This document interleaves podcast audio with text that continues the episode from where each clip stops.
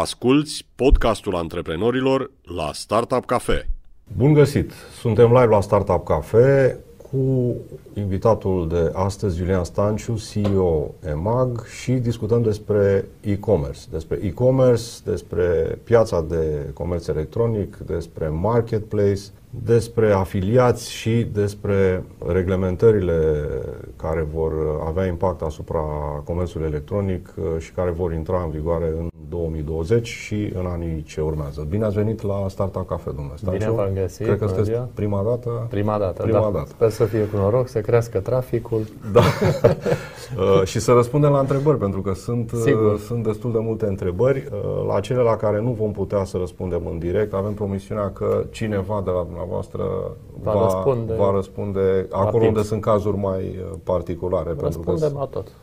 Haideți să începem cu o primă întrebare legată de piața de e-commerce din 2019. Uh, cum arată piața și cum a fost 2019 pentru EMAG? Uh, 2019 a fost un an foarte bun, în care comerțul online a crescut, a crescut uh, ca procent din total uh, piața de retail, uh, dar a crescut diferit pe diverse verticale. În zona de electro-IT, comerțul online a ajuns undeva la 35% din total piață de retail. În uh, uh fashion, sport este undeva 5-6%, FMCG 5%, produse pentru casă, autogrădină 5-6%. Deci oportunitățile mari de creștere sunt în aceste, în aceste zone care reprezintă de fapt și undeva la 80% din total piață de retail din punct de vedere valoric la nivel național. Uh, estimarea, am văzut a uh, experților în domeniu este că e-commerce-ul ajunge, a ajuns în 2019 undeva la 4,4 miliarde de euro, în creștere cam cu 20% față de 2018. O secundă cifre interesante, dar uh, cum ne putem baza pe ele? De unde știm că atâta e? Uh, și vă întreb foarte direct pentru că în toamnă un Au competitor fost contestate. de, de dumneavoastră le-a contestat și a spus că ar fi de fapt cam la o treime din cifrele astea. De unde știm cât sunt? Da, sunt uh, pe de o parte putem, din ce am văzut, estima Uh, cifrele jucătorilor din online, dar și din offline care fac uh, online, pentru că și jucătorii mari din offline au ajuns uh, între 5, 10, chiar 20% din vânzările lor să vină din online. Asta ar fi un uh, mod de a estima piața. Și aici avem jucători care fac, nu știu, 700 de milioane de euro sau miliarde de euro în offline și care au o vânzare semnificativă și în online. Semnificativă însemnând 10%, 15% din... Exact. Nu, nu, le știu, nu, le, nu le știu eu, dar uh, am văzut că asta e o metodologie folosită. Uh, a doua este bazată pe volumele companiilor de curierat și share-ul pe care e-commerce-ul îl are din total curierat, care a crescut și în 2019 a ajuns undeva la 45% din tot ce transportă curierii. Era acum 10 ani, cred că era 5%, ceea ce a pus și o problemă în modul de uh, livrare, pentru că făceau foarte mult B2B, livrare de la un punct fix la alt punct fix. Acum s-a atomizat foarte mult livrarea în orașe.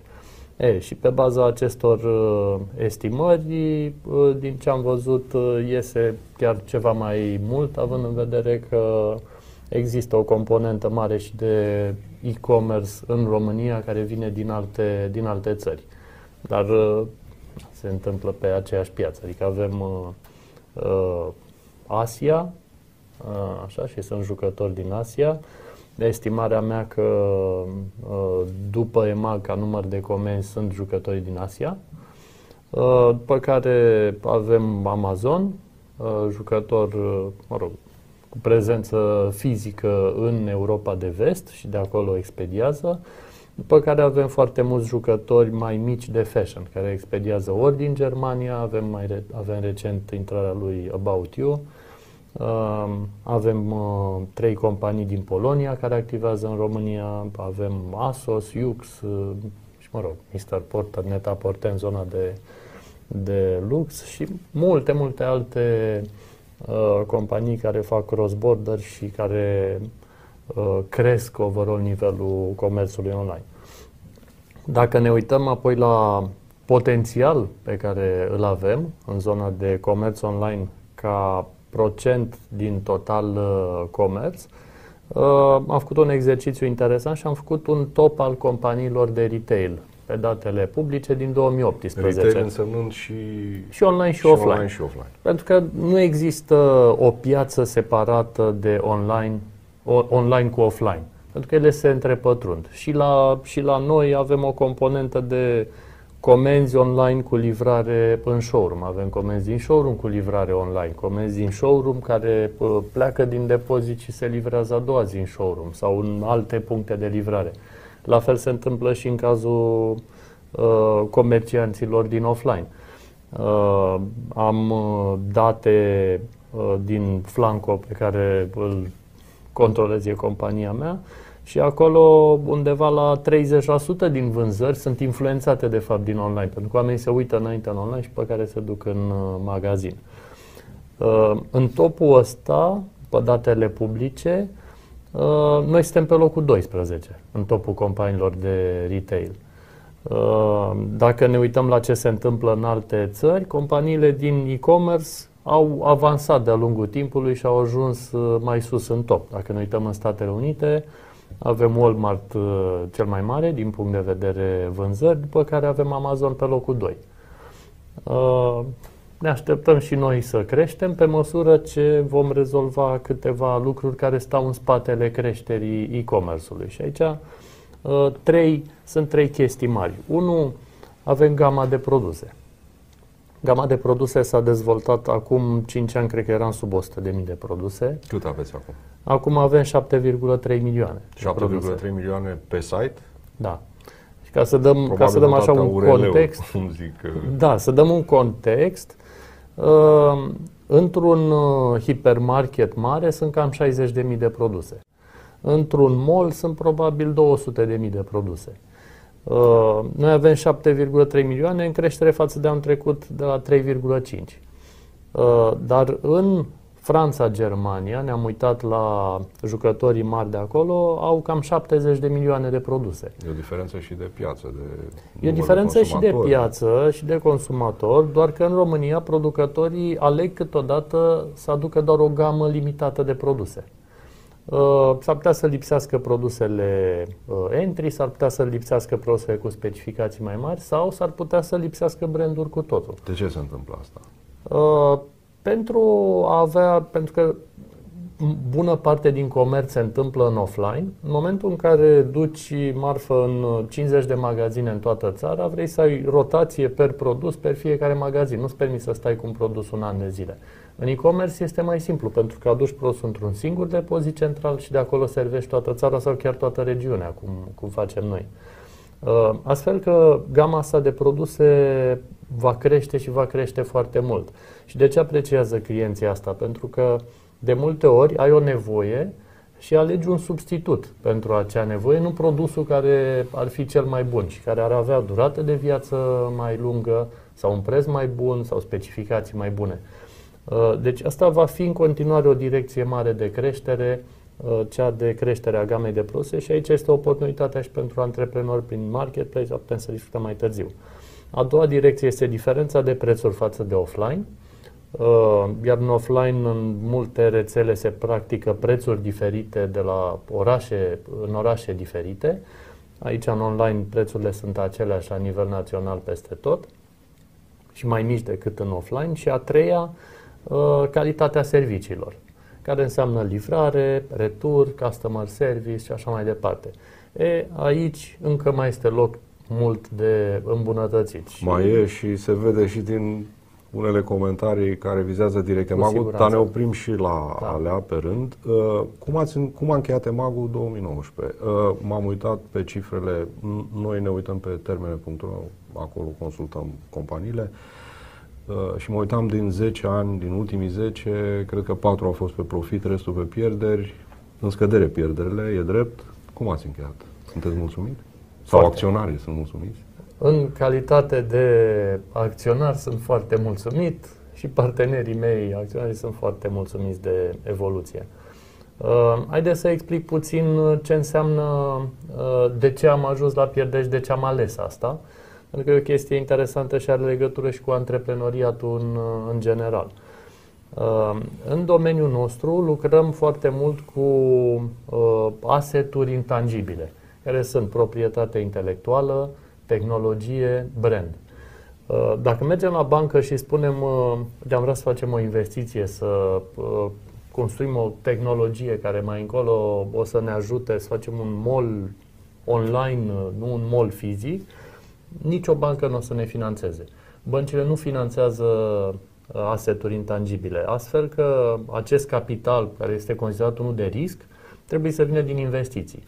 Am luat acest capital pe baza unui plan foarte curajos, vă dați seama, acum 8 ani de zile am construit un plan pe 10 ani, pe care un investitor l-a crezut. A venit și a investit bani, și a investit mulți bani, undeva la 250 de milioane de dolari. Pe urmă, acești bani s-au dus în construcția acestor uh, tehnologie, uh, brand, dezvoltare internațională. Dar uh, astea se duc, dacă în cazul unui mall poți amortiza pe 30 de ani construcția respectivă, aici s-au dus instant în salarii.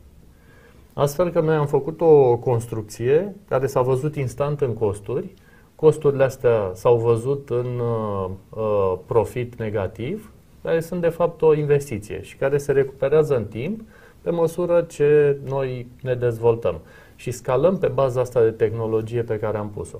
Astfel că pierderile pe care le vedeți acolo sunt niște investiții de fapt planificate, finanțate cu bani aduși din afară. Când uh, intrați pe profit? Conform uh, planului pe 10 ani. În 2019. 25 ar fi fost în, înainte. Da. În 2019, și aici e interesant, de ce plan de, de 10 ani? Uh, mulți mi-au zis că sunt nebun, că e nerealist.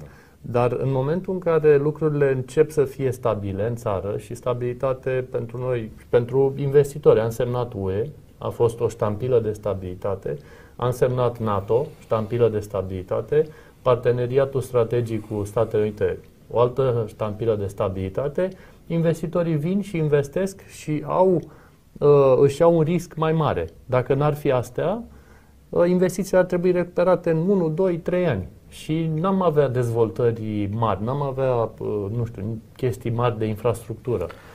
Revenind, uh, anul trecut am fost pe profit. Uh, în România, de fapt, businessul de e-commerce este pe profit de 3 ani. Pe profit, nu la nivelul datelor consolidate, presupun că compania, Dante Internațional nu arată lucrurile așa. compania, în compania Dante sunt mai multe, mai multe businessuri. Uh, este EMAG România, parte din EMAG Bulgaria, parte din EMAG Ungaria, Fashion Days România, Bulgaria și Ungaria. Uh, toate s-au îmbunătățit în 2019 cu două evoluții spectaculoase. EMAG Ungaria, unde uh, vom face și o fuziune cu cei de la Extreme Digital și vom construi o companie de la 300 de milioane de euro în 2020 și Fashion Days, cu o evoluție foarte, foarte bună, unde concurența cu About You ne-a ajutat uh, foarte, foarte mult și ne-a crescut, pentru că, așa cum spuneam la început, procentul e-commerce-ului din total uh, piață de fashion este foarte mic. Astfel că în momentul în care doi concurenți încep și promovează un model nou, oamenii încep să spună, hai să iau și eu în considerare să-mi cumpăr uh, fashion online. Și fashion online nu ne gândim în primul la haine, dar înseamnă încălțăminte, înseamnă genți pentru doamne, înseamnă ceasuri și multe alte accesorii care sunt ceva mai simplu de cumpărat online. Există critici vocali care spun așa, EMAG construiește de fapt o poziție, dacă nu monopolistă, dar dominantă și va ajunge să dicteze cu tot uh, efortul ăsta, cu toată puterea asta financiară, în așa fel încât nu va mai fi loc de el. Cum răspundeți? Haideți să ne uităm uh, istoric. Noi am început uh, creșterea acum mai accelerată, spunem acum vreo 10 ani. Uh, e-commerce-ul era foarte, foarte mic la momentul respectiv.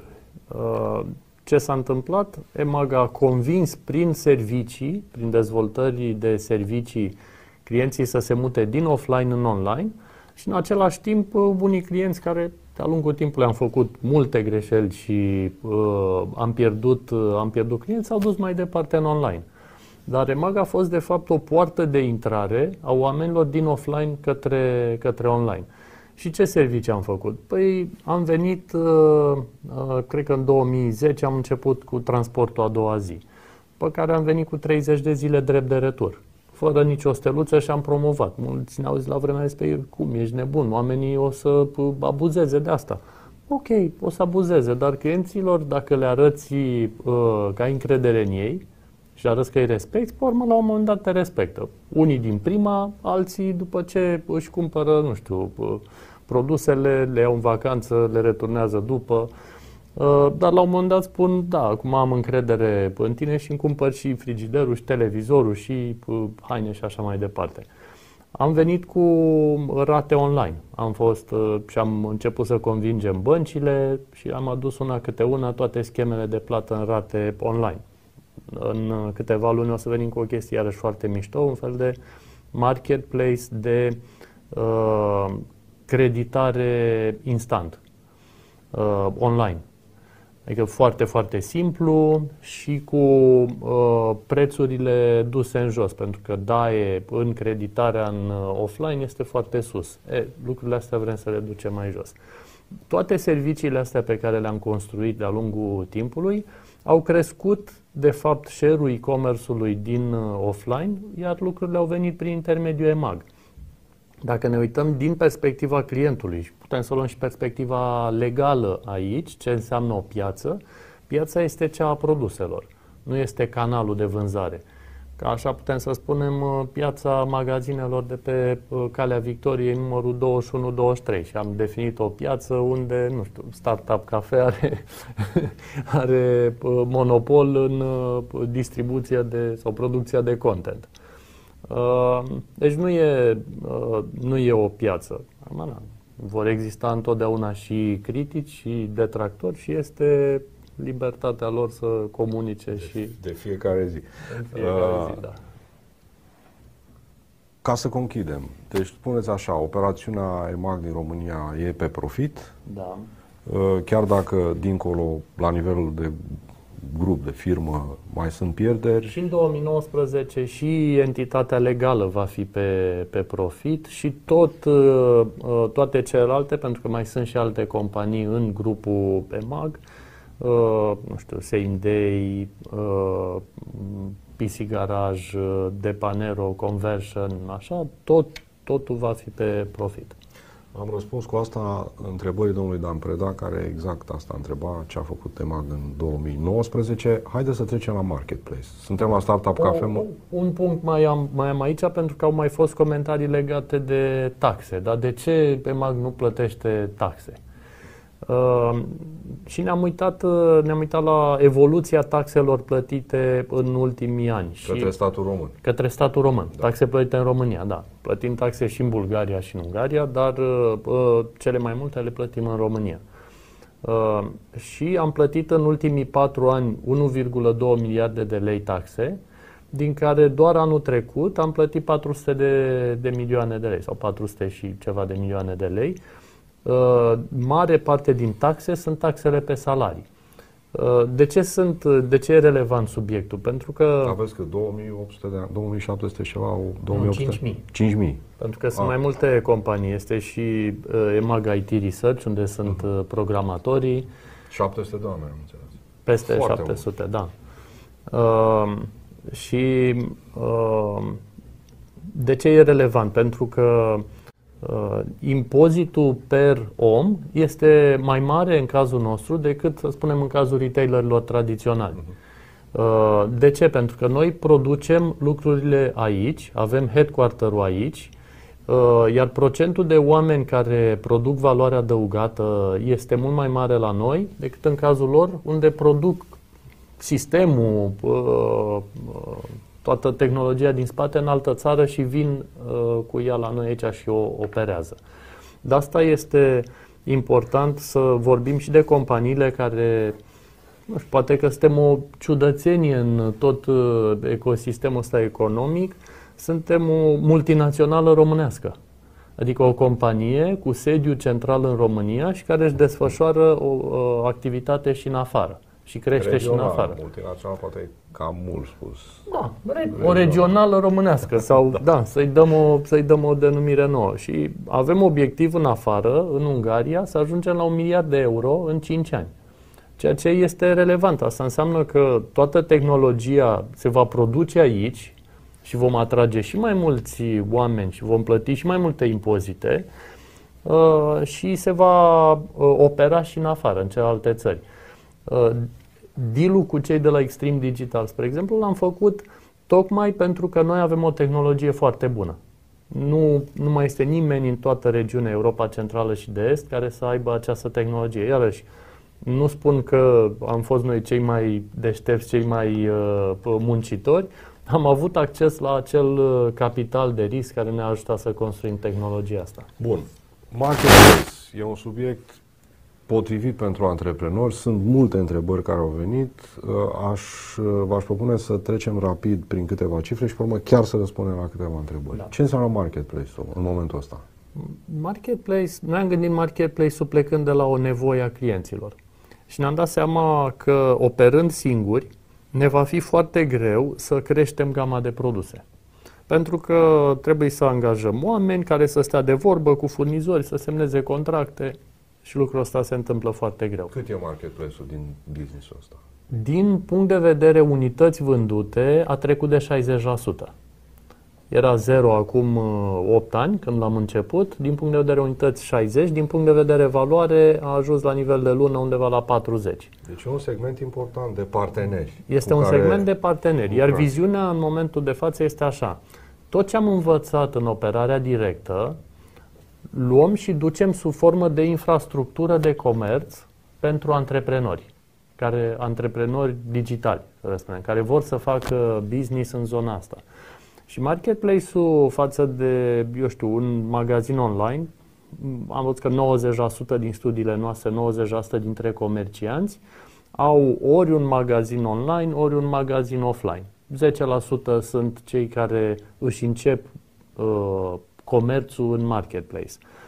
Uh, deci marketplace-ul oferă o simplitate mai mare de a face comerț.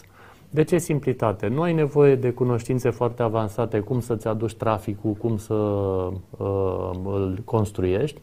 Mulți construiesc această competență după și învață și își construiesc propriul magazin online. Nu ai nevoie de cunoștințe tehnologice avansate, doar operezi într-o platformă. În schimb, e nevoie de cunoștințe cum să faci comerțul, partea de produs și cum să servești clientul.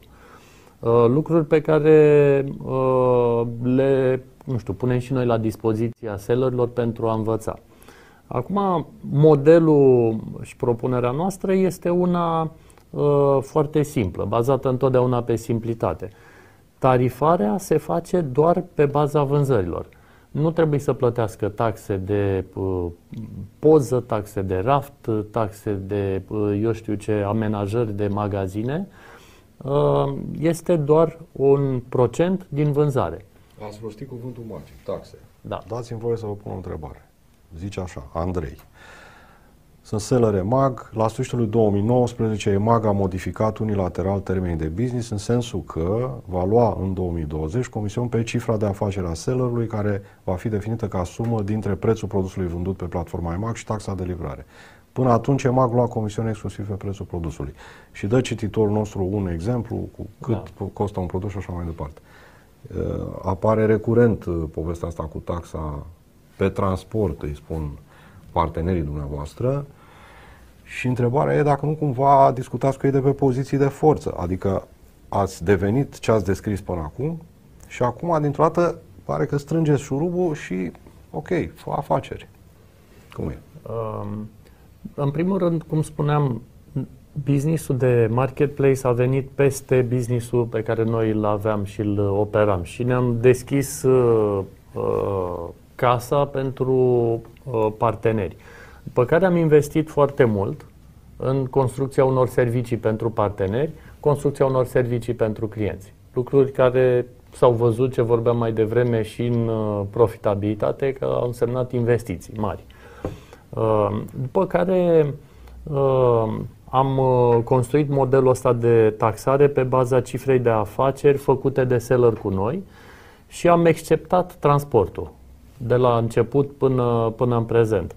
Uh, pentru că noi în EMAG am mers foarte mult pe transport gratuit, foarte mult timp, pentru a încuraja clienții și am considerat că subvenționăm noi lucrul ăsta. Și o să putem să discutăm separat și de uh, ce înseamnă transport și investițiile în zona asta de infrastructură de livrare. Uh, după care ne-am dat seama la un moment dat că nu mai funcționează asta cu transport gratuit pentru că și serviciile de livrare sunt slabe. Pentru că noi punem mai departe presiune pe curier, vrem transport cât mai mic și am crezut că și sellerii vor veni cu propunerea asta de transport gratuit. În schimb, sellerii au pus taxe, ceea ce este normal, și au pus propriile taxe de transport și au început să mai fie și tot felul de cazuri ciudate nu sunt sellerii uh, corecți de vină pentru cazurile astea în care anumiți selleri scădeau prețul produsului, creșteau prețul transportului. Uh, am văzut un comentariu în care cineva ne spune, bine, dar de ce nu ați acționat acolo? Nu avem voie exact. să acționăm acolo. Noi nu avem voie să intrăm în politica comercială a sellerilor, să-i spunem, uh, ești limitat la o taxă de transport de, uh, nu știu, 10 lei sau 50 de lei. Și până la urmă, este o matrice destul de complicată cea a taxelor de transport, pentru că ai categorii de produse, avem și seller care vând, uh, nu știu, cadă de cabină de duș sau uh, uh, parchet, gresie, produse foarte voluminoase și distanța față de punctul lui, de unde livrează el. Uh, s-ar putea, nu știu, Baia Sprie să fie uh, foarte departe pentru un seller care are sediul la Constanța și s-ar putea să livreze, uh, nu știu, chestii mici sau s-ar putea să livreze chestii voluminoase. Una peste alta, să deci nu puteam să, să reglementăm. Este, face parte din modelul nostru de a tarifa doar ceea ce se vinde și veniturile făcute de seller în platformă. Model pe uh, care până acum vreau să spuneți EMAG nu am tarifat bucata asta, mm. nu am tarifat bucata asta. Acum tarifăm bucata asta și uh, s-a întâmplat într-un mod transparent, sellerii au fost informați. Deci există o informare în prealabil, întotdeauna, nu luăm o măsură și uh, o aplicăm a doua zi. Da, ați discutat cu ei înainte? Cineva, și o să vă spun aici, spune așa, ați fi de acord să existe un aviz consultativ. Presupun că e vorba de modificarea termenilor de da. business, da? Să existe avizul consultativ al unei asocieri de seller înainte de implementarea unor noi modificări. Cu alte cuvinte, să aveți un partener de discuție da. și nu doar să-i anunțați, ci să discutați cu ei înainte, pentru că fac 60, respectiv 40% din businessul emagului. Au fost uh, patru uh, sesiuni, patru workshop-uri cu sellerii anul trecut, în care am uh, discutat din punct de vedere calitativ care sunt problemele lor. Ei au venit și ne-au scos toate lucrurile la suprafață și ne-au, ne-au zis. Noi ne-am concentrat întotdeauna cum, uh, am vrut să răspundem la întrebarea, cum puteți să faceți mai mulți bani? Spuneți-ne cum vă putem ajuta să faceți mai mulți bani. Uh, deci, introducerea unei taxe ajută să facă mai mulți bani? Uh, introducerea unei taxe ne ajută pe noi să investim mai departe în servicii uh, pentru ei, pentru că suntem la, în două părți. O dată servicii pentru selleri și putem să discutăm cam ce urmează și servicii pentru clienți, care să crească întreg businessul. Adică vedem atât de, drumul este atât de lung și uh, vizibil în față de creștere, eu cred că e-commerce-ul se va dubla la fiecare 5 ani.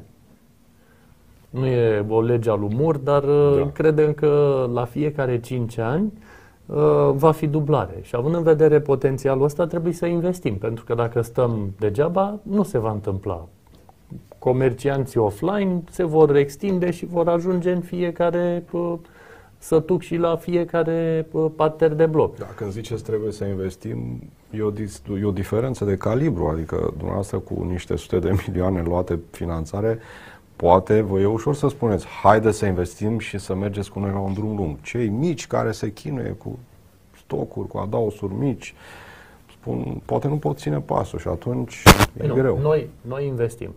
Deci noi investim. Uh, dar pentru a investi trebuie să avem acoperite de undeva aceste investiții. Bineînțeles că vom scala, adică modelul în care suntem uh, ne ajută, în care facem investiții, care la un moment dat vor reprezenta un cost fix și venitul va fi unul variabil. De asta ne așteptăm ca în timp uh, să existe o profitabilitate care ușor, ușor să se îmbunătățească. Spuneți așa, ne preocupă calitatea serviciilor către partenerii noștri din marketplace și uh, dați-mi voie să vă mai dau încă o întrebare. Cosmin, zice așa. Sunt multe probleme operaționale în relația cu EMAG, multe generate de persoane, mulți juniori care nu înțeleg business-ul, produsele, dar au putere de decizie pentru proceduri, documentări, asocieri de produse, validări de poze, comisionări eronate. Și adaugă el, există mai mult knowledge pe zona de produse la seller decât la personalul junior și volatil. Și mai sunt comentarii care spun așa, parcă vorbesc la pereți. Întreb de mere și mi se răspunde de roșii. Cum stau lucrurile? Au dreptate. Așa. Uh, suntem uh, uh, o platformă, să spunem, tânără. Și învățăm și ne dezvoltăm. Spre exemplu, zona asta de suport, până prin uh, octombrie, era făcută de 17 oameni, de suport pentru selleri la toate problemele lor.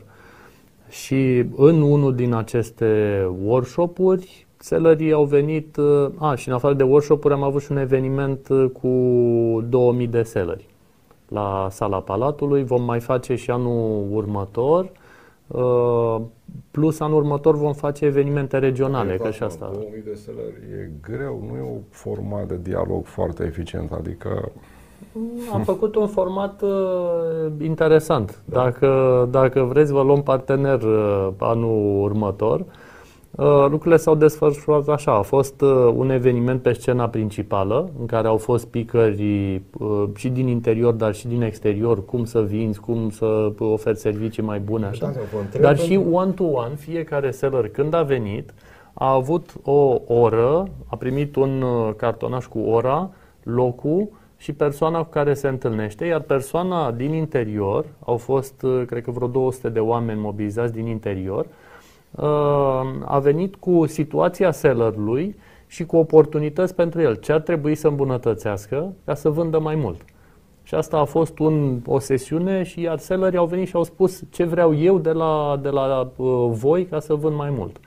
Ne-am luat foarte mult feedback, după care întorcându-ne la zona asta de suport, de la 17 oameni am angajat treptat, în momentul de față avem 47 de oameni de suport și mai avem nevoie, adică probabil ne vom duce pe la 60 și în același timp, uh, uh, cred că acum o săptămână a început un program de training. Pentru că ne-am dat și noi seama că a fost bine că am adus oameni, au început să răspundă mult mai repede, Uh, avem target uh, peste 90% să răspundem în 24 de ore. La tichete. La, la tichete. Da, da. Zicea cineva, apropo de tichete, zice, domnule, am trimis trei tichete, mă uit și e pe aici, și abia la al treilea am reușit să obțin un răspuns pentru primul. Închid repede, răspund mecanic, da, oamenii sunt, nu sunt măsurați la timpul de răspuns, asta este un indicator secundar. Principalul este satisfacția sellerului măsurată după interacțiunea respectivă. După trei ticheturi, cum e satisfacția? Păi era jos. Da. Nu, deci au dreptate. Da. Dar cum spuneam, uh, suntem o platformă care învață. Și aici e și o chestie de mentalitate care cred că merită menționată și o aplicăm uh, și în cazul uh, angajaților și în cazul sellerilor. Uh, noi credem că oamenii sunt buni și vor să facă un lucru bun. Uh, în momentul în care plecăm cu gândul ăsta, înseamnă că le acordăm și uh, posibilitatea să greșească. Uh, pentru că și le, le, le cerem să meargă repede și angajaților și sellerilor, să crească repede, să se dezvolte. Și este treaba noastră uh, să ne dăm seama ce, ce ar trebui să construim în spate pentru a-i ajuta să învețe și să crească. Și cam cu asta am pornit și platforma de marketplace. Că și pe partea cealaltă există plângeri la clienți că am dat drumul, nu știu, sellerilor neexperimentați. Și, într-adevăr, avem, uh, m-am uitat între 18 și 20 de ani, sunt 7% din, 7% uh, din total selleri, antreprenori, au între 18 și 20 de ani. Sunt într-adevăr tineri. Dar mi se pare că este de apreciat faptul că au probabil 40 de ani de business în fața lor și au foarte multă speranță și își pun această speranță în domeniul ăsta și vin, și vin către noi. Știți ce mă intrigă? Aveți 700 de programatori și 40 ceva de oameni la relația cu cei care vă fac, iar revin la cifre, 60-40% din business. Nu e o disproporție cam mare? Adică înțeleg, 700 de programatori lucrează la acest produs care e platforma, algoritm, complicat. Dar 40 de oameni poate e cam puțin. Uh, vorbim doar de oamenii care se ocupă de etichete. Uh-huh. În marketplace, uh, cred că echipa are în momentul de față peste 200 de oameni. Uh, pe diverse uh, funcții. Avem oameni care se ocupă de convingerea sellerilor să vină în platformă. Da, oamenii de vânzări. Hunteri. Da, hunteri. Avem uh, oameni tehnici care îi ajută pe seller să se integreze. Toate că mecanismul este unul foarte simplu online, uh-huh. sunt diverse challenge-uri și avem conectori cu diverse platforme și se pot integra sau chiar cu tradiționalul Excel. Uh, pe care avem o zonă numim nursery, în care toți sellerii, în primii trei luni, sunt învățați ce este important să facă pentru a vinde și pentru a câștiga bani. Și în principal este vorba de respectul acordat clientului și avem 11 indicatori pe care îi măsurăm de calitate și pe baza cărora sellerii uh, pot, fi, pot primi anumite lucruri sau pot fi și suspendați. Am avut anul trecut, din păcate, 2000 de selleri care au fost suspendați. Suspendare înseamnă șapte zile produsele sunt uh, inactivate, după care trebuie să dea un test customizat pe baza indicatorilor unde au fost uh, probleme, pe care sellerul intră înapoi. La trei suspendări, contractul este reziliat. Avem de la Ionuț, cred că un caz de genul ăsta, zice, din cauza că livrările se ridicau a doua zi sau cu întârziere, contul a avut de suferit, a fost închis de trei ori, ca mai apoi EMAG să ne rezilieze contractul. Între timp am angajat o persoană să se ocupe doar de EMAG Marketplace, am trimis sesizări, să se verifice indicatorii, dar fără niciun succes, zice omul. Da. Zice să mai primim o șansă deoarece ne-am învățat uh, lecția. Asta e șansa pe care o, o spuneți dumneavoastră? Că uh, pot reveni?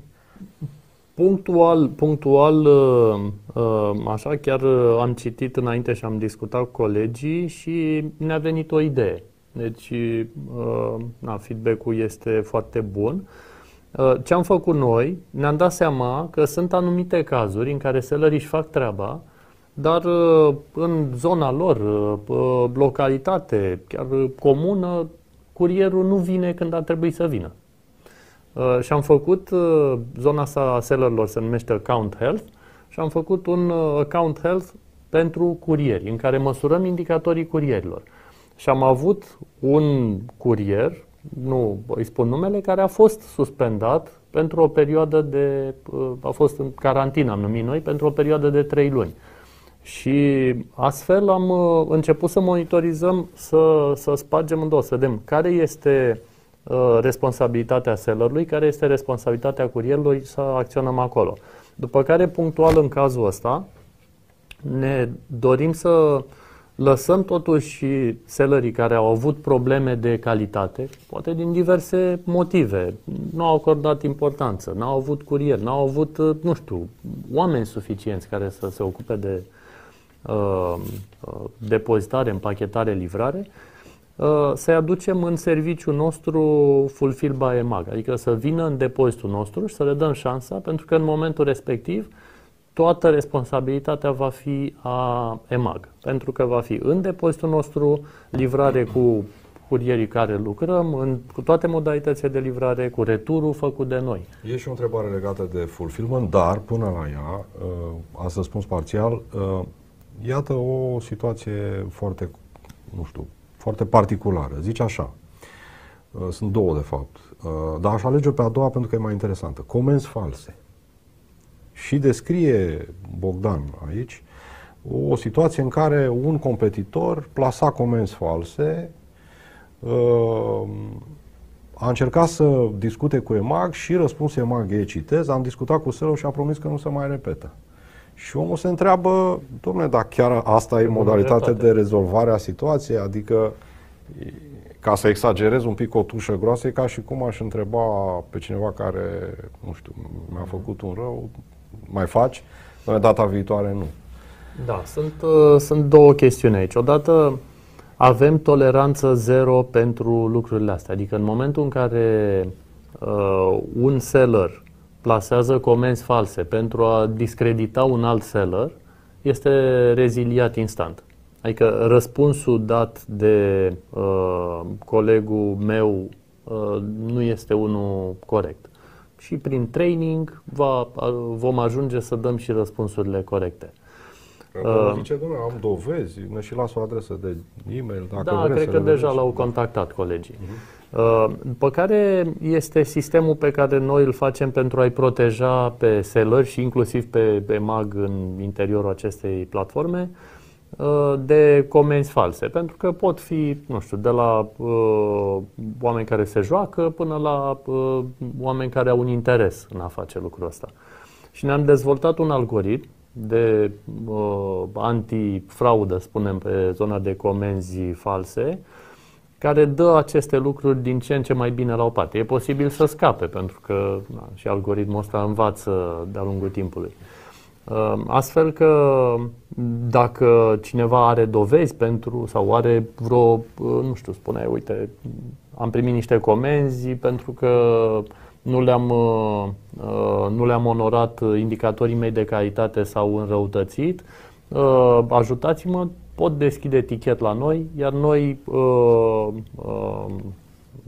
ajustăm cu lucrurile respective după ce le verificăm. S-au scurs 45 de minute, oh, avem de discutat mult. Aș vrea să nu trecem peste subiectul important pentru seller și anume comisioanele. Cât sunt comisioanele? Comisioanele... Zice cineva, de ce sunt atât de mari? Avem și 23% la unele categorii și zice, întreabă omul, are mag marja asta la produsele proprii și face o comparație cu Amazon, care, spune el, ar fi între, unde comisioana ar fi între 8 și 15%. Povestea asta cu comisioanele mari am mai întâlnit-o și, să ne aducem aminte, în vară, unul dintre operatorii cu vizibilitate important s-a retras și așa foarte trepezit în comunicarea dintre cele două companii, s-a menționat subiectul comisioanelor. Dumneavoastră a spus, uh, compania a zis, nu ne-am înțeles, ei au zis la fel, elegant, dar e clar că a fost uh, punctul de inflexiune de care n-a putut să treacă nici unul, nici celălalt. Da.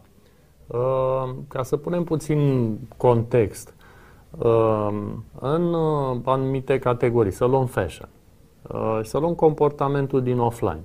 Prețurile în offline, în zona de fashion, se fac în general așa. Se ia costul, se mulțește cu 4 și rezultă prețul de vânzare. De la care mai încep, uh, pe măsură ce apare sfârșitul de sezon, încep reduceri. 20, 30, 50%, sau chiar lichidarea uh, care ajunge la cost, care înseamnă 75% reducere. Adică dumneavoastră îmi spuneți mie consumator că eu cumpăr un tricou care costă 10 lei cu vreo 40, în așa, la prima strigare. O cămașă din asta la fabrică costă, mm, fără să punem vreun research peste sau nu știu, că i-a făcut nasturi nu știu cum da. sau manșete nu știu cum, uh, undeva între 1 și 2 dolari. Uh, costul de fabrică al produselor este foarte peste care vine research-ul, design-ul și așa mai departe. Dar la magazin, uh, cam așa se fac prețurile. Astfel încât uh, în online prețurile la fashion sunt semnificativ mai mici decât în offline. Uh, politica de prețuri și comercială a sellerilor uh, nu o facem noi, dar noi ne-am uitat care sunt câștigurile potențiale și în funcție de asta ne-am stabilit comisioanele deci, pe toate așa, categoriile. E suficient loc, e suficient adaos cât să poată plăti comisioanele astea. Cât să poată plăti comisioanele și să-și facă o politică de preț astfel încât uh, clienții să găsească prețuri mai mici în offline față de offline. Domnule, în online față de offline. Și pe urmă am văzut acolo o comparație cu Amazon. Da. Uh, la produse electrocaznice, să luăm electrocaznice mari, acolo am stat și m-am uitat repede, Amazon spune așa, toate produsele până în 300 de dolari au 15% comision. La noi am impresia că este 12 uh, sau 13%. Peste 300 de dolari se mai adaugă 8 uh, puncte, ajunge la 23%. Comisioanele la Amazon sunt semnificativ mai mari decât sunt la noi în, la uh, AliExpress, într-adevăr, sunt uh, ceva mai mici, dar uh, în, la toți jucătorii din Europa sunt mai mari decât în uh, cazul nostru. Nu ai cum să te dezvolți și nu ai cum să investești și să construiești servicii mai bune care duc la creștere în viitor fără să câștigi ceva. Da, știți ce îmi spunea? Bun, la ITNC e zona noastră preferată, aveți și o companie care e un angrosist important. Uh, Uh, știți foarte bine zona, da? Și nu toată lumea poate să facă comerț cu, cu produsele astea, pentru că e vorba de capital, e vorba de multe lucruri pe care nu și cred eu, nu și le poate permite chiar orice mic antreprenor. Dar vă dau un exemplu de, chiar vorbeam ieri cu cineva, la cosmetice, de pildă. Și îmi spunea, domnule, cumpăr produsul, am eu 15% marja mea, 15%, și mai dau emagului încă 15 sau cât e comisionul ce mai, cum mai câștigi din asta? Și cum te mai dezvolți? Ca să-ți faci și tu la un moment dat, poate propriul magazin, să nu mai vinzi poate prin marketplace. Dacă ne uităm la profiturile companiilor din zona de cosmetice și de fashion, ar putea să vedem că ele sunt în zona de 10% net profit. Uh, ceea ce înseamnă că acolo costurile din offline sunt foarte mari Uh, dacă e să comparăm costurile pe care le au cu vânzarea prin canalul nostru, sunt mai mici decât costurile din offline. Noi cam așa ne-am uitat. Uh, având în vedere că am construit acest mall, am, am, uh, am venit și am zis nu e chirie fixă, nu există risc, nu există investiții, nu trebuie investiție foarte mare sau taxă de raft, nu știu cum se plătesc prin hipermarketuri. Uh, un model foarte, foarte simplu de tarifare. Dar modelul ăsta simplu ne-am uitat să fie ca procent mai mic decât uh, costul din magazine fizice. Bineînțeles, na, sellerii probabil și-ar dori, și-ar dori la jumătate sau să-l subvenționăm în totalitate, dar uh, nu funcționează pe termen lung. Nu avem nici noi cum să supraviețuim și nu avem cum să le aducem valoare nici lor și nici clienților. O altă întrebare e de ce nu puneți comisioanele astea transparent pe site uh, și uh, să le vadă toată lumea? E o problemă?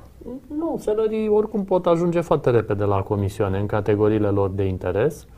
Ehm, spre deosebire de Amazon, care s-au dus uh, într-o segmentare din asta pe zone de preț uh, și au luat o categorie mare și au să stai comisionul și pe urmă da prețuri mai mari, comisioane mai mari, noi ne-am dus uh, uh, foarte granular, la nivel de subcategorii. Astfel că sunt 2600 de, uh, tipuri de comisioane. de comisioane diferite și n-ar înțelege nimeni nimic pentru că și definiția asta a categoriilor, subcategoriilor, până la urmă, este, nu știu, la unele chestii dai seama, știi ce e la telefon, dar la altele uh, e ceva mai complicat și trebuie să treacă sellerul uh, prin mecanismele de înrolare ca să ajungă să știe exact care e categoria lui. Am să vă rog să răspundeți cât puteți de scurt la întrebarea asta. Câți dintre, sau cât dintre produsele de pe EMAG, vândute și prin efortul propriu și prin uh, uh, comercianți sunt uh, produse în România. Cât sunt ale unor producători români? Mm, m-am uitat uh, m-am uitat la asta statistic, Vă întreb dar ca să putem vedem să o dacă luăm... facem doar negustorie cu produsele făcute de alții și ajutăm deficitul comercial sau avem o șansă și pentru Da, producătorii e, e, români. e, interesant, uh, e interesant subiectul. Acum, m, să o luăm de, de sus în jos. Noi, până la urmă, suntem o platformă de comerț. Uh, nu știu, nu poți uh, spune hai să tăiem uh, telefoanele și laptopurile și, eu știu, alte device-uri pentru entertainment uh, uh, pentru că facem deficit. Uh, a Și nici nu putem produce chiar tot în țara asta, pentru că a mai Nu. fost cineva care a încercat înainte de 89 și n-a ieșit. Nu, nu poți. Nu poți Dar nu în produce. sensul ăsta vă întrebam. Chiar eram Forma- interesat ce șansă are un producător român să, Da. se, Da. să se ducă acolo. În momentul în care uh, producătorul, uh, brandul vine și face produsele în România, este un efect uh, care s-a simțit, uh, nu știu, la DU era pe vremuri. Când DU a început să producă în România, cota de piață a lui DU la mașini a fost foarte mare. În momentul în care Ford a venit și a început să producă în România, cota de piață a Ford a crescut. Același lucru se întâmplă, spre exemplu, la electrocasnice, unde avem uh, uh, Arctic, uh, Beko produce în România și aici, în zona de electrocasnice, putem spune că uh, 35-40% din uh, uh, categorie sunt produse făcute în România. Mai avem, uh, am impresia că și Electrolux au o fabrică în România și cred că mai sunt diverse alte fabrici. Cred că Bosch mai are ceva, nu mai știu dacă pe unelte sau pe electrocasnice și așa mai departe. Adică sunt uh, produse fabricate în România, după care avem uh, și uh, avem foarte mulți selleri care au brandurile lor. Care putem spune că sunt produse românești fabricate în altă piață. White label, pus pe Să luăm, etichetă. să luăm și- iPhone-ul. Este un produs american, nu? Fabricat în, nu știu, China bănuiesc, în continuare, sau nu mai știu unde. complicat, că acolo practic e partea de producție, restul concepția, Cercetare. top marketing, cercetare, S-ar e un putea pic să- mai complicat. da, s-ar adică putea până să să ajungem fie noi și să aici- facem ceva la mare La distanță nivelul de ăsta? iPhone, mai trece De timp. ce nu? Putem spera. Putem spera. Dar uh, uh, să ne orientăm să producem uh, chestii, nu știu, în care valoarea adăugată este destul de mică și să ne folosim forța de muncă în România ca să uh, facem niște chestii aici, nu cred că e valoare adăugată foarte mare. Cred că oamenii sunt plătiți foarte bine uh, în capacitățile de producție gândite și construite de alții care sunt foarte, foarte productive. Și în același timp ce putem face uh, este să ajutăm domeniile în care valoarea adăugată este mai mare. Uh, Agricultura poate fi una pentru că exportăm chestii brute și importăm uh, lucruri cu valoare adăugată mare, Da, da, dar tocmai- și IT-ul. Dar tocmai v-am auzit la un interviu săptămâna trecută că agricultura și în general produsele alimentare m, sunt domeniul dificil sunt online. pentru Da. online. Dacă Da. nu chiar E- complicat rău de tot. Vom ajunge și acolo, dar Vom trebuie avea să o luăm pas cu infrastructură, nu? Uh, Depozite, când frigorifice, o vom, transport dezvol- când o vom condiționat. dezvolta uh, noi, adică nu ține de altcineva. Despre afiliere să vorbim puțin și sunt la fel câteva întrebări. Uh, Prima e legată de de ce sunt comisioanele pentru comercianți, pentru uh, afiliați atât de mici? Adică, pe de o parte avem comisioane mari pentru uh, seller, pentru comercianți, pe de, cea, de cealaltă parte avem o comisioane din ce în ce mai mici pentru afiliați și o perioadă de uh, comisionare care s-a redus la o zi. Ce vremuri când erau cât 30 de zile? Da. Um, Aici, în zona de afiliere, n-am mai făcut, uh, din ce știu, modificări, cred că de un an și jumătate, dar, într-adevăr, acum un an și jumătate am făcut o modificare destul de uh, mare uh, în momentul în care ne-am implementat o metodă de atribuire a vânzării pe bază de date. Uh, Până atunci foloseam uh, tot felul de alte conversii, uh, de la last click la început, la last non-direct click și așa Modele mai de departe. atribuire, cum le numesc specialiștii. Modele Da. de atribuire, ne-am dus la modele de atribuire pe bază de date, pentru a vedea uh, care vizită a contribuit și cu cât la decizia clientului de a cumpăra. Și în momentul în care am făcut asta, ne-am dus pe fiecare categorie în parte în urmă cu la unele cu, nu știu, trei zile, adică dacă ai nevoie să-ți cumperi scutece, nu stai să verifici prețurile două săptămâni. Dacă vrei să-ți cumperi televizor, s-ar putea să stai două săptămâni. Și ne-am dus în urmă și am văzut care sunt uh, uh, canalele care influențează. Și în momentul în care am făcut asta, uh, toți care au fost la capătul acestui uh, sistem și uh, afiliații erau acolo, au fost defavorizați pentru că am dus o greutate din ce în ce mai mare pe influența de la uh, început și afiliații nu erau acolo, influențau foarte mult la final, adică era, era în anumite zone afiliere uh, dacă aveți de cumpărat ceva, dați click uh, pe aici și pe urmă cumpărați că mă ajută și pe mine care nu era o valoare adăugată pentru noi și am încercat să uh, uh, rămânem cu afiliați care produc uh, conținut și care produc valoare adăugată. Cam aici ne-am dus. Știu că au fost foarte multe critici, le înțelegem, le acceptăm. Și le modificați atunci când e cazul sau doar le înțelegeți? Ne, ne gândim să la o altă platformă bazată pe conținut uh, original, în care conținutul original și care aduce valoare adăugată poate și din punct de vedere percepție uh, să fie bonusat, suplimentar. Nu doar uh, linkuri, pentru că apăreau tot felul de fenomene de SEO, spam și de Uh, Cristian, de pe grupul Marketing Afiliat România, zice aveți idee de ce EMAG interzice website-urile afiliate care oferă coduri de reducere? Mm, nu știu asta în detaliu, dar pot uh, verifica. Adică îi, îi răspundem uh, acolo. Nu? E comentariu pe site? E comentariu pe grup. Ok. Uh, ok. Îi răspundem. Haideți să vorbim puțin despre, mai avem destul de puțin, cred că o să și depășim. Uh, ne-am propus să stăm o oră. Uh, vine 2020 cu o modificare importantă în materie de reglementări, mai ales pe zona asta de marketplace-uri. Se cheamă uh, Platform to Business. E o reglementare europeană și va intra în vigoare din iulie 2020.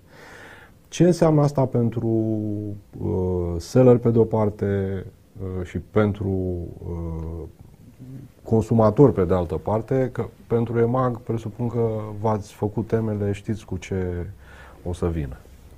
Um, pentru, pentru selleri înseamnă o transparentizare a regulilor uh, pe care uh, funcționează platformele.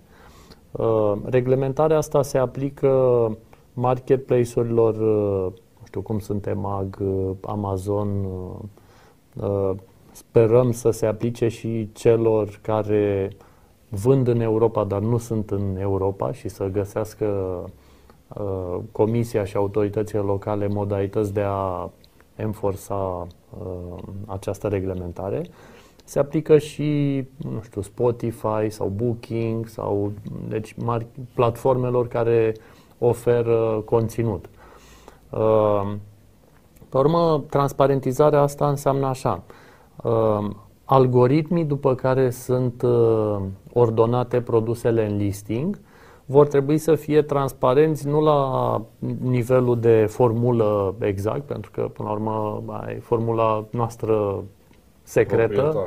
Da, cum nici Coca-Cola nu spune formula, nici Google nu spune formula. Uh, și noi vrem să o păstrăm pentru că, sigur, o să apară mecanisme de a uh, beneficia de, de formula asta și este totuși o proprietate a noastră. Dar vom spune ingredientele uh, formulei și uh, ordinea lor.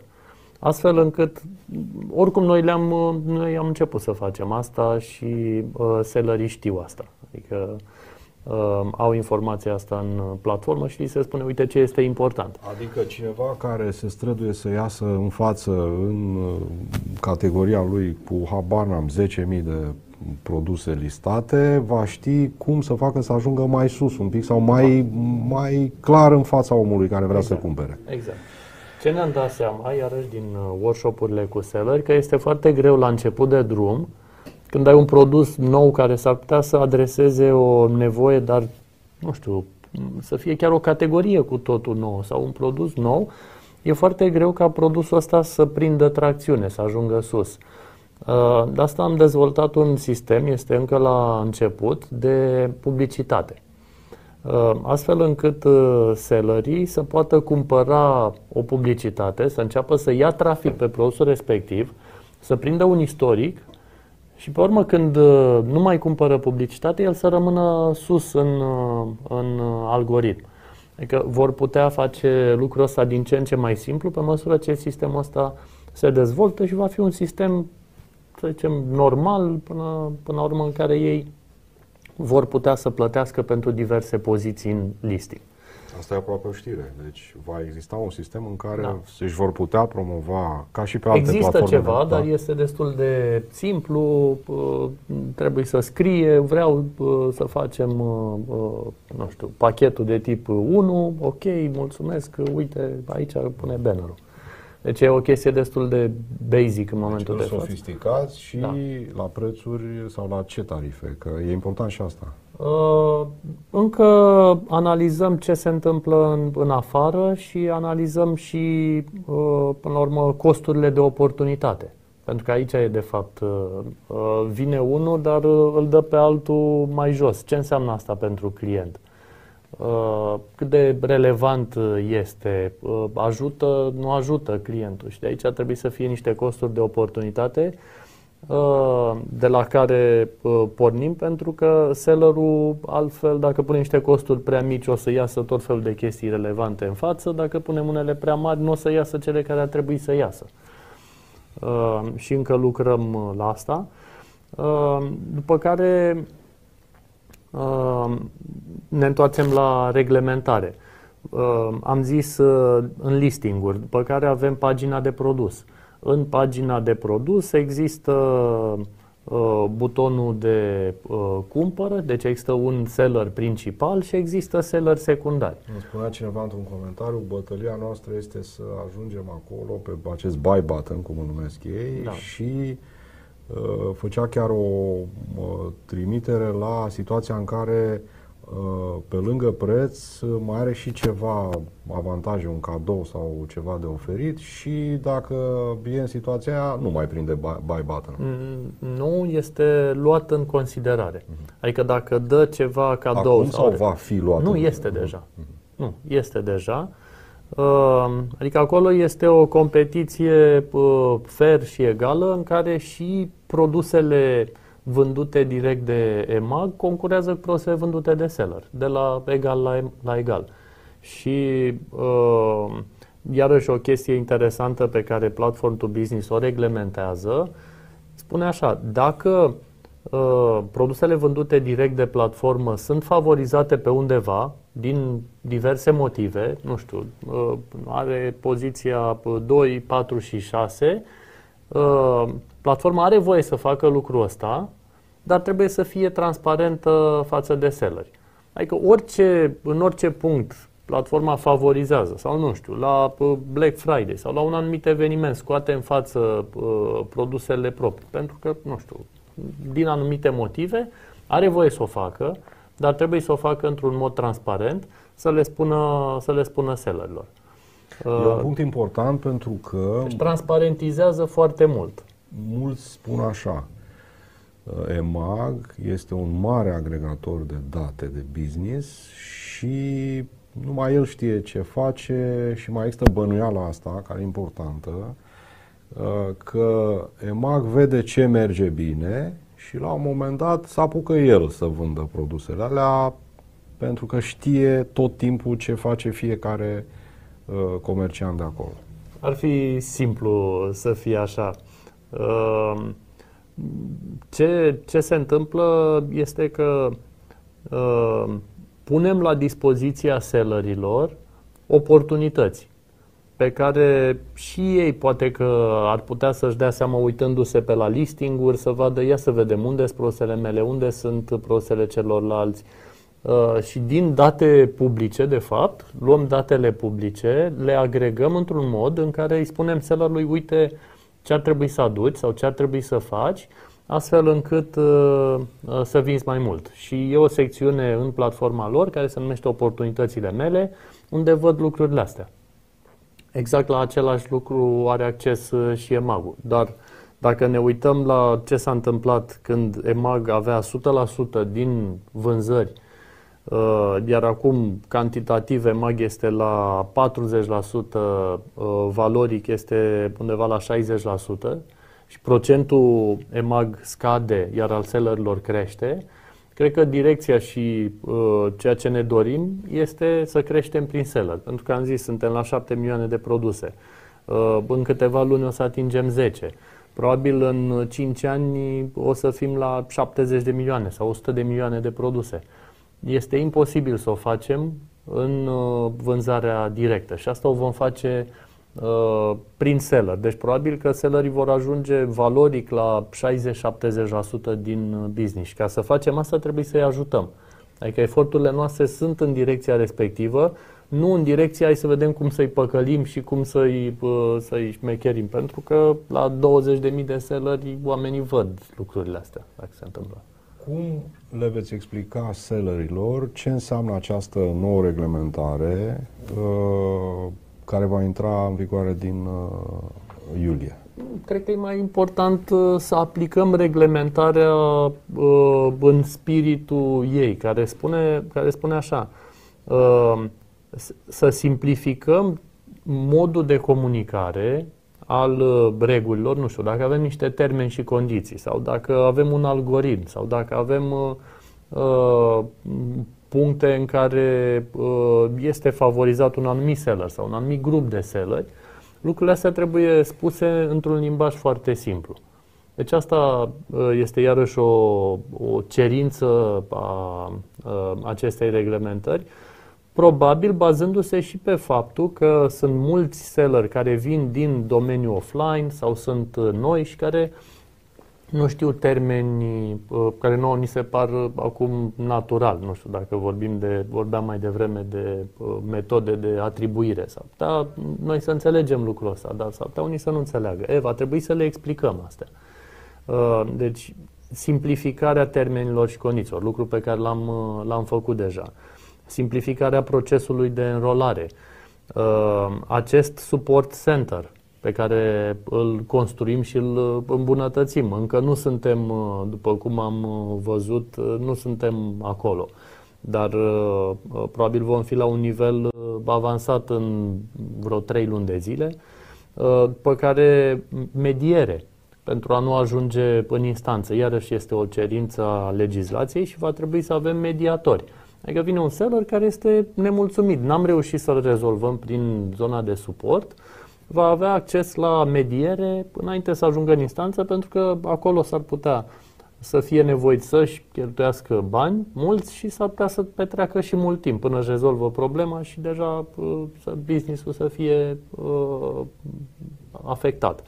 Uh, deci toate lucrurile astea uh, vrem să le facem, dar iarăși este o, uh, o chestie de mentalitate pe care noi am avut-o de la început. Așa cum spuneam, credem că Oamenii sunt buni, vor să facă uh, business, își pun, își pun foarte multă speranță în noi. Am văzut și când am făcut uh, evenimentul cu sele de la sala Palatului, oamenii au venit acolo cu foarte, foarte multă speranță. Deci este treaba noastră să uh, dezvoltăm sistemul astfel încât ei să crească și să câștige mai mulți bani. Spre final, o întrebare direct pentru interesul consumatorului. Ne-am trezit, ca să zic așa, la final de 2019 cu o nouă taxă de livrare în showroom. De ce a fost nevoie de asta? E livrare în showroom, zice lumea, pentru ce? Și înțeleg că și la EasyBox e aceeași taxă. EasyBox fiind cutiile acelea care sunt amplasate da. în diverse locuri și unde uh, se pot uh, lua pachetele mai aproape de casă, să zicem. Um, să o explic și aici în context. Noi ne-am dus în trecut uh, către curier și am întrebat uh, și le-am, le-am cerut uh, preț mic pentru că dădeam transport, nu știu, 80-90% dintre livrările pe care le făceam aveau transport gratuit. Ca urmare, serviciile de livrare curierii au spus ok, na, ținem prețurile jos, dar n-au avut loc să investească. Pe care ne-am dus și am zis, uitați, Principalul indicator este uh, livrarea la timp. De fapt, am pus două seturi de indicatori, calitativi și pe urmă am pus uh, uh, servicii noi. La calitative avem livrare la timp, avem uh, uh, rată de damage sau, uh, pentru că la, se mai întâmplă la anumite produse, în special cele, nu știu, mari, voluminoase. De deteriorare. De deteriorare, așa, sau uh, uh, numărul de zile cu care se întârzie. Pentru că problema clientului nu apare dacă întârzie o zi, apare dacă întârzie mai mult de trei zile. În perioada Black Friday, când e complicat. Da. Uh, și aici a fost un focus mare, după care al doilea a fost de servicii noi. Și am văzut EasyBox, uh, uh, serviciu nou, uh, comandă până la 12 noaptea, livrarea a doua zi, 7 zile din 7, deci inclusiv sâmbătă cu duminică, duminică cu luni. Uh, Uh, după care livrare planificată uh, și tot felul de alte lucruri noi pe care le-am construit în zona asta de livrare. Uh, noi am făcut primul pas și asta a însemnat o creștere semnificativă de costuri în zona de curierat, costuri pe care le-am susținut noi, pentru că firmele de curierat au venit instant și au spus ok, vrei ceva, trebuie să plătești, pentru că doar anul trecut Uh, din ce am văzut la Fan Courier și la Same Day, au investit peste 40 de milioane de euro. Adică uh, ambii au venit cu niște hub noi centrale, cu sortere, uh, pe care au cumpărat tiruri, au cumpărat mașini, au angajat foarte mulți oameni în last mile și au investit în tehnologie și în, în softuri. Ca rezultat, la Black Friday în 2018 am avut 94% dintre produse au fost livrate la timp, iar la Black Friday în 2019 99, peste 99% au fost livrate la timp. Uh, luna decembrie a mers foarte bine, luna ianuarie a început foarte bine de la creșterea calității de livrare. Dar asta ne-a costat. Și am venit, uh, am venit uh, cu uh, două lucruri. Odată am zis, hai să încurajăm oamenii să plătească cu cardul. Plata cu cardul ajută foarte, foarte mult curieratul. În UK, un curier pe zi face între 180 și 200 de livrări. Ne-am dus acolo, am văzut, am stat, am lucrat uh, și uh, am văzut ce se întâmplă. La noi sunt uh, undeva pe la 60 în medie, poate la Black Friday ajung pe la 100. Diferența vine de la plata cu cash. Pentru a încuraja, am venit cu Visa și cu Mastercard și am făcut tot felul de programe uh, pentru încurajarea plății cu cardul. Primesc Plătit. mai repede dacă plătesc cu cardul? Da, și asta e iarăși o chestie interesantă, măsurată statistic. Uh, diferența este de 3 ore. Uh, și de ce? Pentru că pentru curier este mai simplu să livreze produsele Uh, preplătite să pentru că plece le lasă, facă... da, da, le lasă, câteodată le lasă la portar, la uh, secretar, la uh, vecin sau chiar în fața ușii decât hai să mergem până la bancomat, să tăiem chitanța, să numărăm banii. Statistic spuneți, dar nu se întâmplă ca eu să plătesc cu cardul și să-l primesc totuși mai târziu, pachetul? Ba da, se întâmplă, cu siguranță. Adică se pot întâmpla toate variantele, dar Statistic se întâmplă lucrul ăsta și având în vedere că este mai bine pentru client, este mai simplu să plătească cu cardul până la urmă și primește mai repede și costul este mai mic, uh, am uh, încurajat punând uh, bani pe plata cu cardul și este subvenționat în continuare, adică dacă plătești cardul nu există acea taxă de încasare, taxă de colectare, dar la cash am pus 5 lei, respectiv 2,5 lei pentru EasyBox sau Shore.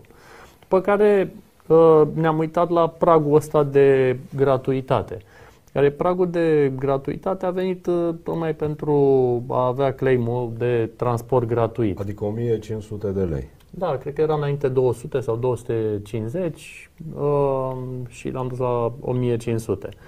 Uh, cum am spus, am uh, investit foarte mult în uh, uh, creșterea uh, calității livrării și până la urmă produsul nostru, produsul EMAG, nu reprezintă produsele pe care le vindem, ci acest uh, serviciu integrat, cum comanzi, cum uh, uh, primești, cum uh, returnezi, toate, toate lucrurile astea. Și pentru a le face bine trebuie să investim acolo. Dacă eu cred că e-commerce-ul va crește în principal prin creșterea calității serviciilor de livrare și retur, iar punctul 2 prin creșterea gamei de produse. Ca să facem asta, trebuie să avem și trebuie să încasăm și bani. Punctual, în cazul showroom-urilor, a fost într-adevăr uh, o uh, eroare din partea noastră că n-am comunicat-o uh, cum trebuie. Dacă marfa este în showroom, nu există nicio taxă. Asta da, dar nu aveți toate uh, 70 de milioane de produse, 7 milioane de produse, nu aveți cum să le aveți. Cât din paginile de produs vizualizate de client sunt acoperite cu marfa aproape de client? În București suntem undeva la 55%, în țară suntem la 35-40%.